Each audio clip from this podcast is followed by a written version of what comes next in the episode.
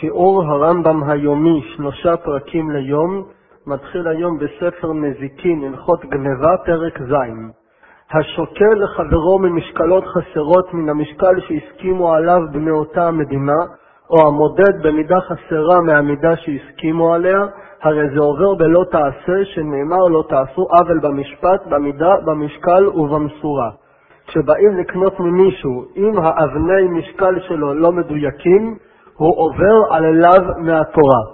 אם למשל רוצים לקנות ממנו קילו מלפפונים, אז הוא שם אבן על המשקל והאבן בעצם שוקלת פחות מקילו, אז הוא מוכר פחות מקילו ולוקח על זה מחיר של קילו, זה איסור לא תעשו עוול במשפט. ב. אף על פי שהמודד או השוקל חסר גונב, אינו משלם לו תשלומי כפל, אלא משלם לו עמידה או המשקל, ואין לוקין על אליו זה מפני שהוא חייב בתשלומים. מי שעושה את זה מחזיר רק את מה שהוא הרוויח, אבל לא צריך לשלם כפל. ג. כל מי שמשהה בביתו או בחנותו מידה חסרה או משקל חסר, מידה זה הכלים שמסומן עליהם סימנים של מידות, או משקל, אבן משקל לא מדויקת, עובר בלא תעשה, מי שיש לו את זה. שנאמר לו, יהיה לך בכיסך וגומר, ואפילו לעשות עמידה עבית של מימי רגליים אסור. אפילו אם הוא לא משתמש בזה למשקל, אלא לדברים אחרים, אם זה כלי קיבול, לשתות בזה, למשל, אז זה גם כן אסור, שאף על פי שאין זו לוקח ומוכר בה, שמא יבוא מי שאינו יודע שהיא חסרה וימדוד בה. מסביר הרמב"ם שסיבת האיסור היא, אפילו שהוא לא משתמש בזה למכירה ולמדידה, אולי מישהו אחר שלא יודע ימדוד בזה, ואין לוקין על אליו זה שהרי אין בו מעשה. ד.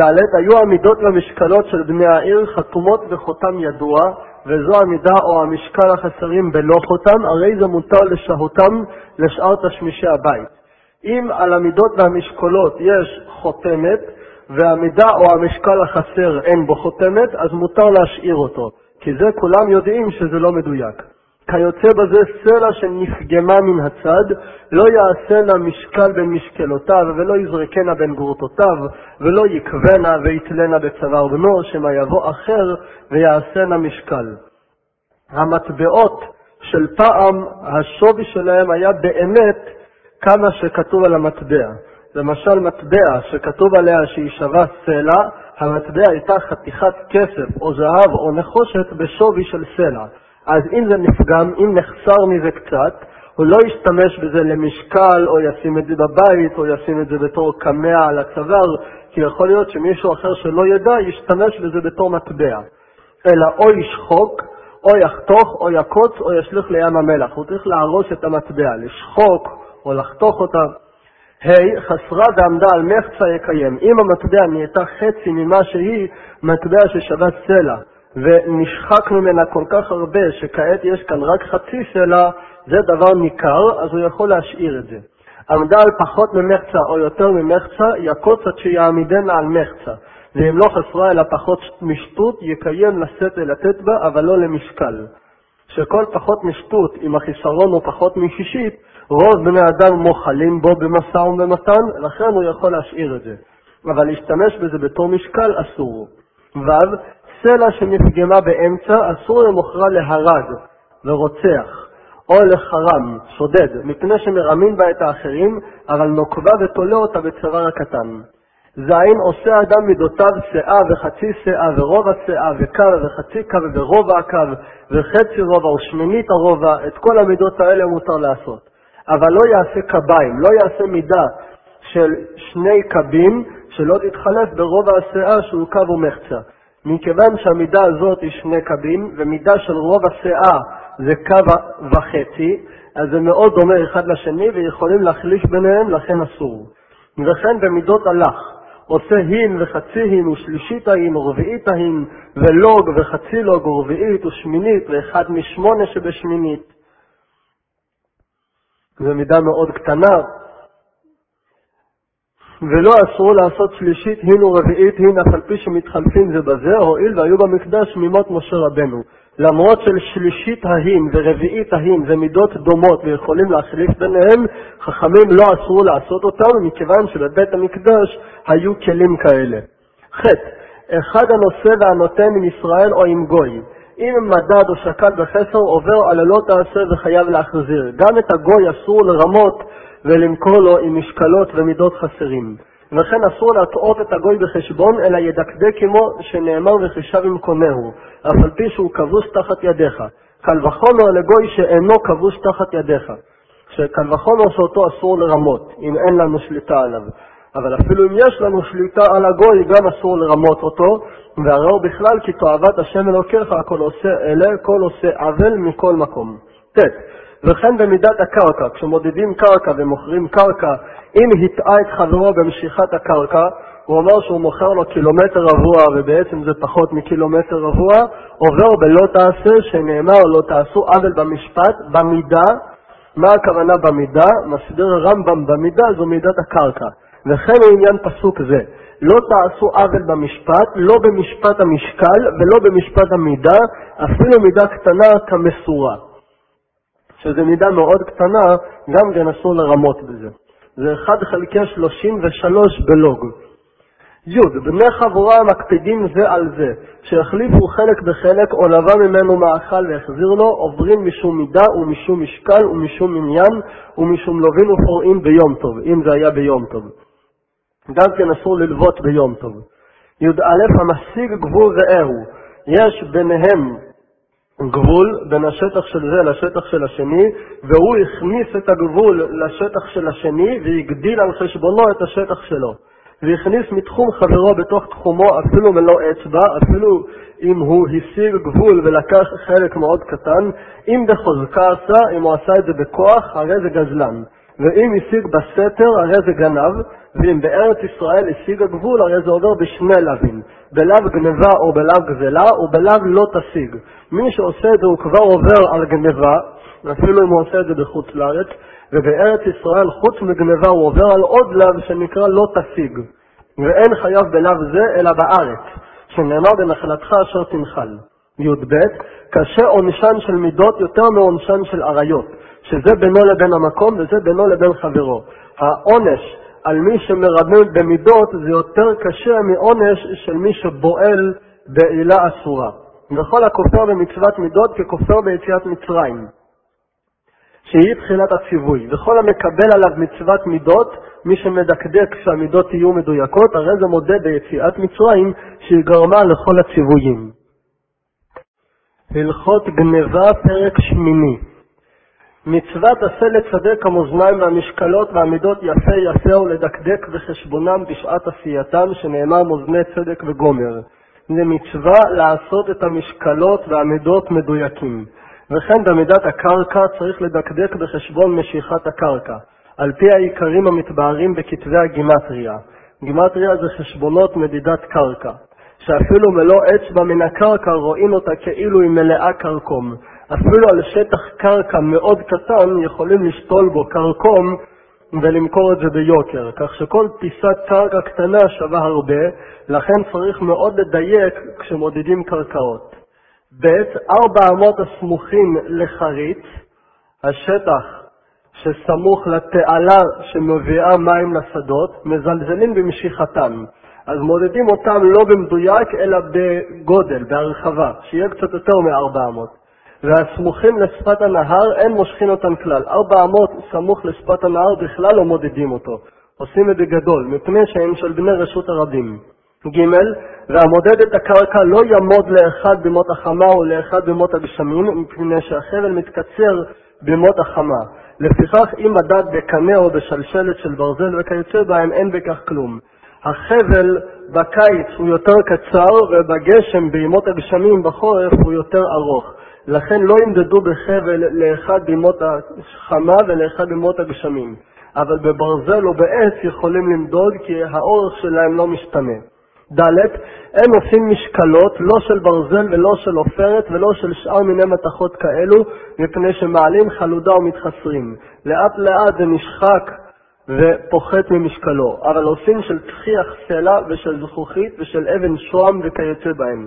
עושים משקל מאבן או מזכוכית או משוהם. ה' hey, הם עושים את המחק, הדבר שמוחקים איתו ומחסרים את המידה. אם למשל מישהו מילא מידה בקמח וזה מלא יותר מדי, אז יש כלי מיוחד להוריד את העודף, שלכלי הזה קוראים מחק. אז לא עושים אותו מדלעת, לא של דלעת מפני שהוא מקל. כי דלעת לא מוחק טוב, ולא של מתכת כי הוא מכביד, כי זה מוחק יותר מדי. אבל נושא הוא של זית, מעץ זית, ושל אגוזים, ושל שקמה, ושל אשקרוע, וכיוצא בהם. ו' אין עושים את המחק צידו אחד קצר וצידו אחד עבה. הכלי שאיתו מוחקים ומפחיתים את המידה, שלא יהיה צד אחד קצת וצד אחד יותר גדול. ולא ימחוק מעט מעט מפני שמפחיתו למוכר, ולא ימחוק בבת אחת מפני שמפחיתו ללוקח. כשמוחקים במכה אחת מדי גדולה, זה מוריד קצת יותר, וכשמוחקים טיפה טיפה זה משאיר קצת. לכן לא למחוק קצת קצת ולא בבת אחת. ז. אין טומנים את המשקלות במלח כדי שיפחתו. אסור להכניס את המשקל לתוך מלח כדי שהמלח יוריד מהמשקל שלו, ולא ירתיח במידת הלך בעת שמודד, ואפילו הייתה המידה קטנה ביותר, שהרי התורה הקפידה על המידות בכל שור שנאמר ובמשורה, והיא מידה אחת קטנה משלושים ושלושה בלוג.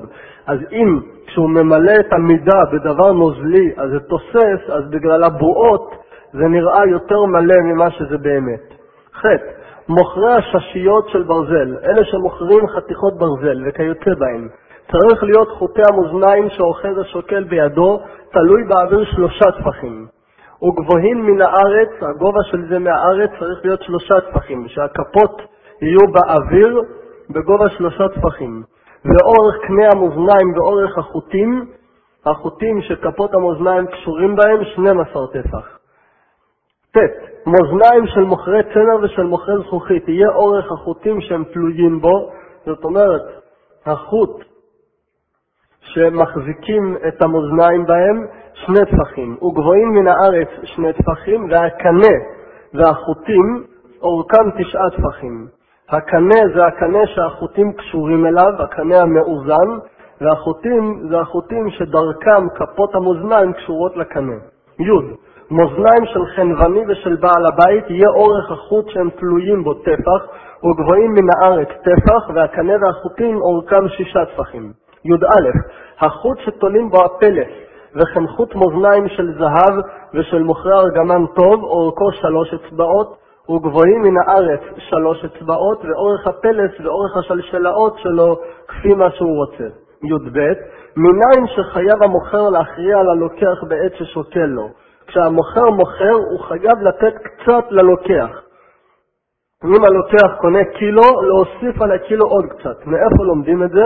שנאמר אבן שלמה וצדק יהיה לך, אמרה תורה צדק משלך ותן לו, לתת קצת ללוקח. י"ג, וכמה?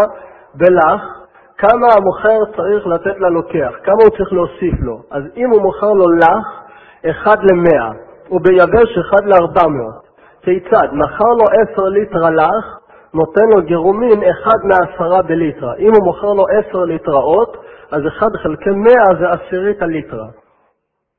ואם מכר לו עשרים ליטרים יבש, נותן לו גירומה ואחד מעשרים בליטרה. אם הוא מוכר לו יבש עשרים ליטרה, אז אחד חלקי עשרים זה יוצא אחד מארבע מאות. וכן לפי חשבון זה בין רב בין מעט. י"ד, במה דברים אמורים במקום שנהגו למכור עין בעין. אבל במקום שנהגו להכריע, חייב להכריע לו טפח. התוספות האלה זה במקום שנוהגים למכור מדויק, אבל במקום שנוהגים להוסיף יותר, שיוסיף יותר, לפי מנהג המקום. ט"ו, היה שוקל לו עשר ליטרים, לא יאמר לו שקול אחת אחת ואחריה, אלא שוקל לו עשרה בבת אחת והכריע אחד לכולם. אם הוא מוכר לו עשר ליטראות, הוא לא צריך לשקול כל ליטרה ולתת לו הכרעה, אלא שוקל בבת אחת את כל העשר ונותן הכרע אחד. הכרע זה תוספת. אז נותן תוספת אחת, הכרע אחד על הכל ביחד. ט"ז מקום שנהגו לעמוד בדקה לא יעמוד בגסה, בגסה לא יעמוד בדקה. למחוק לא יקדוש ויוסיף בדמים, וכן אם נהגו לקדוש לא ימחוק ויפחות מן הדמים, אלא מודד כמנהג המדינה. אם נוהגים להוסיף או להפחית, אם נוהגים למכור מידה מדויקת או מידה עם תוספת, הכל לפי מנהג המדינה. י"ז בני מדינה שרצו להוסיף על המידות או על המשקלות לא יוסיפו יותר על שטות. אם בני המדינה רוצים להגדיל את המידות שלהם, הם יכולים עד שטות, שאם היה הקו מכיל חמישה ועשאוהו מכיל שישה, הרשות בידם. יותר על שישה לא יעשו. אם למשל במדינה הזאת קו זה כמות של חמישה לוגים, אז הם יכולים לעשות שאצלם הקו יהיה שישה לוגים, להוסיף שישית, אבל יותר לא. י"ח, הסיטון, אחד שמוכר בסיטונאות, מקנח את מידותיו, מנקה את כלי המידות שלו אחת לשלושים יום. הוא בעל הבית, שהוא מוכר באופן פרטי בבית שלו, אחת לשנים עשר חודש. והחנווני, הוא מוכר, קונה מהסיטונאי ומוכר, מקנחן פעמיים בשבת, מנקה פעמיים בשבוע. הוא ממחה משקלותיו פעם אחת בשבת ומקנח מאזניים על כל משקל ומשקל כדי שלא יחלידו. י"ט, המבקש לשקול שלושה רביעי ליטרה. מי שרוצה לקנות שלושת רבעי ליטרה, נותן ליטרה בכף מאזניים והבשר הוא רביע בכף שנייה. איך עושים את זה? בכף אחת הוא ישים אבן של ליטרה, בכף השנייה ישים אבן של רבע ליטרה ויוסיף על זה בשר עד שהבשר יגיע לשלושת רבעי. יש עוד אפשרות, זה לשים חצי ליטרה ורבע ליטרה. בכף של המאזניים לשים אבן של חצי ואבן של רבע, וכנגד זה בכף השנייה לשקול בשר.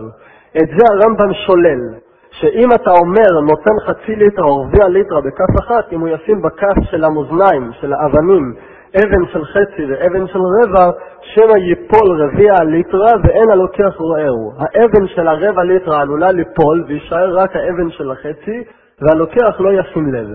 כ' חייבים בית דין להעמיד שוטרים בכל מדינה ומדינה ובכל פלך ופלך שיהיו מחזרים על החנויות ומצדקים את המאזניים ואת המידות ופוסקים השערים. חייבים למנות ממונים שיעברו בחנויות ויבדקו אם המידות והמשקולות מדויקים ואם המחירים שלוקחים זה מחירים הוגנים וכל מי שנמצא עמו משקל חסר או מידה חסרה או מאזניים מקולקלים יש להם רשות להכותו כפי כוחו ולקונסו, לתת לו קנס או מלקות כפי ראות בדין, לחזק הדבר. וכל מי שמפקיע את השער ומוכר ביוקר, מי שמוכר במחירים מדי גדולים, מקים אותו וכופין אותו ומוכר כשער השוק. הלכות גנבה, פרק תשיעי כל הגונב נפש אדם עובר בלא תעשה, שנאמר לא תגנוב. פסוק זה האמור בעשרת הדברים היא אזהרה לגונב נפשות. האיסור בעשרת הדיברות לא תגנוב זה לא על גנבת כסף, רכוש, זה על גנבת נפשות, לגנוב בן אדם. וכן המוכרו עובר בלא תעשה שזה בכלל לא ימכרו ממכרת עבד. למכור אותו זה עוד איסור. ואין לוקים על שני לאווין אלו מפני שהוא לאו שניתן לאזהרת מצד בדין. שנאמר כי ימצא איש גונב נפש מאחיו וגומר, ומיתתו בחנק. על הלאו הזה לא לוקים, כי העונש על זה זה מיתת חנק. ב. אין הגנב חייב מיתת חנק עד שיגנוב את הישראל, ויכניסנו לרשותו וישתמש בו וימכרנו לאחרים, שנאמר ויתעמר בו ומחרו. האיסור הוא לגנוב אותו, האיסור הוא תמיד, אבל החיוב חנק זה אם הוא גנב אותו, הכניס אותו לרשותו, השתמש בו ומכר אותו. שנאמר ויתעמר בו ומחרו, ואפילו לא נשתמש בו אלא פחות משווה פרוטה, כגון שנשען עליו או נסמך בו, אף על פי שהנגנב ישן, הרי זה משתמש בו. ג. גנבו ומשתמש בו ומחרו ועדיין הגנוב ברשות עצמו, ולא הכניסו הגנב לרשותו, פטור. אם הוא גנב אותו והשתמש בו, אבל לא הכניס אותו לרשותו, הוא פטור ממיתה. גנבו והוציאו לרשותו ונשתמש בו ולא מחרו, או מחרו קודם שנשתמש בו, או נשתמש בו או מחרו לאחד מקרוביו של גנוב, כגון שמחרו לאביו או לאחיו, הרי זה פטור. אם הגנב הביא אותו לרשותו אבל לא השתמש בו, או מכר אותו ואחר כך השתמש בו אחרי שהוא מכר אותו, או שהוא השתמש בו ומכר אותו לאחד מהקרובים של, הנגנב, אז הוא פטור. שנאמר גונב נפש מאחיו, עד שיבדילנו מאחיו ומקרוביו במכירה. וכן אם גנבו והוא ישן ונשתמש בו כשהוא ישן ומכרו ועדיין הוא ישן, הרי זה פטור. אם כשהוא גנב אותו, השתמש בו ומכר אותו, הנגנב היה ישן, אז הגנב פטור ממיתה. ד. וכן אם גנב אישה ומכרה לעובריה בלבד, כגון שהתנה ללוקח, שזו השפחה לי ואין לך אלא הוולדות, הרי זה פטור. אם הוא גנב אישה ומכר את הוולדות שלה, גם כן הוא פטור. ה' הגונב את בנו או את אחיו הקטן, וכן האפוטרופין, אפוטרופוס שאחראי על נכסים של יתומים, שגנבו את היתומים שהם סמוכים אצלם, או בעל הבית שגנב אחד מבני ביתו הסמוכים על שולחנו, ומלמד תינוקות שגנב אחד מן הקטנים הלומדים אצלו, אף על פי שמשתמש בו ומחרו פטור שנאמר ונמצא בידו, פרט לאלו שהם מצויים בידם. אם הנגנב כל הזמן נמצא אצל הגנב, מאיזושהי סיבה, אז הגנב פטור. ו. אחד הגונב את הגדול או הגונב את הקטן בן יומו שכלו לו חודשיו, בין זכר בין נקבה. בין שהיה הגנב איש או אישה, הרי אלו נהרגים. לא משנה אם הגנב הוא איש או אישה, ואם הנגנב הוא איש או אישה, ואם הנגנב הוא גדול או תינוק, הורגים את הגנב, שנאמר גונב נפש מכל מקום. ואחד הגונב את ישראל, או שגנב גר או עבד משוחרר. אפילו אם הוא גנב גר או עבד משוחרר, הוא חייב מיתה, שנאמר נפש מאחד, ואלו בכלל אחינו הם בתורה או במצוות. אבל הגונב את העבד, או מי שחציו עבד וחציו בן חורין, פטור. ז. הבא במחתרת, גנב שנכנס במחתרת כדי לגנוב. בין ביום בין בלילה אין לו דמים. זאת אומרת, אם בעל הבית הרג אותו, לא מגיע לבעל הבית עונש. אלא אם הרגו בעל הבית או שאר אדם פטורים, ורשות יש לכל להורגו בין בחול בין בשבת. מותר להרוג אותו אפילו בשבת. בכל מיתה שיכולים להמיתו, שנאמר אין לו דמים. ח. ואחד הבא במחתרת או גנב שנמצא בתוך גגו של אדם או בתוך חצרו או בתוך קרפיפו, זה סוג של מחסן, בין ביום בין בלילה. ולמה נאמר מחתרת? לפי שדרך רוב הגנבים לבוא במחתרת בלילה. ט' ומפני מה התירה התורה דמו של גנב אף על פי שבא על הסכם ממון, למה מותר להרוג את הגנב? לפי שחזקתו שאם עמד בעל הבית לפניו או מנעו יהרגנו. הגנב כשהוא נכנס לבית של מישהו, הוא יודע שיכול להיות שבעל הבית יפריע לו לגנוב, וממילא הוא בא לגנוב על מנת להרוג את בעל הבית. ונמצא זה הנכנס לבית חברו לגנוב, כרודף אחר חברו להורגו, ולפיכך ייהרג. בין שהיה גדול, בין שהיה קטן, בין זכר, בין נקבה. מכיוון שמותר לבן אדם להרוג את זה שבא להרוג אותו, והגנב הוא בא להרוג, לכן מותר להרוג אותו, כי הוא כמו רודף.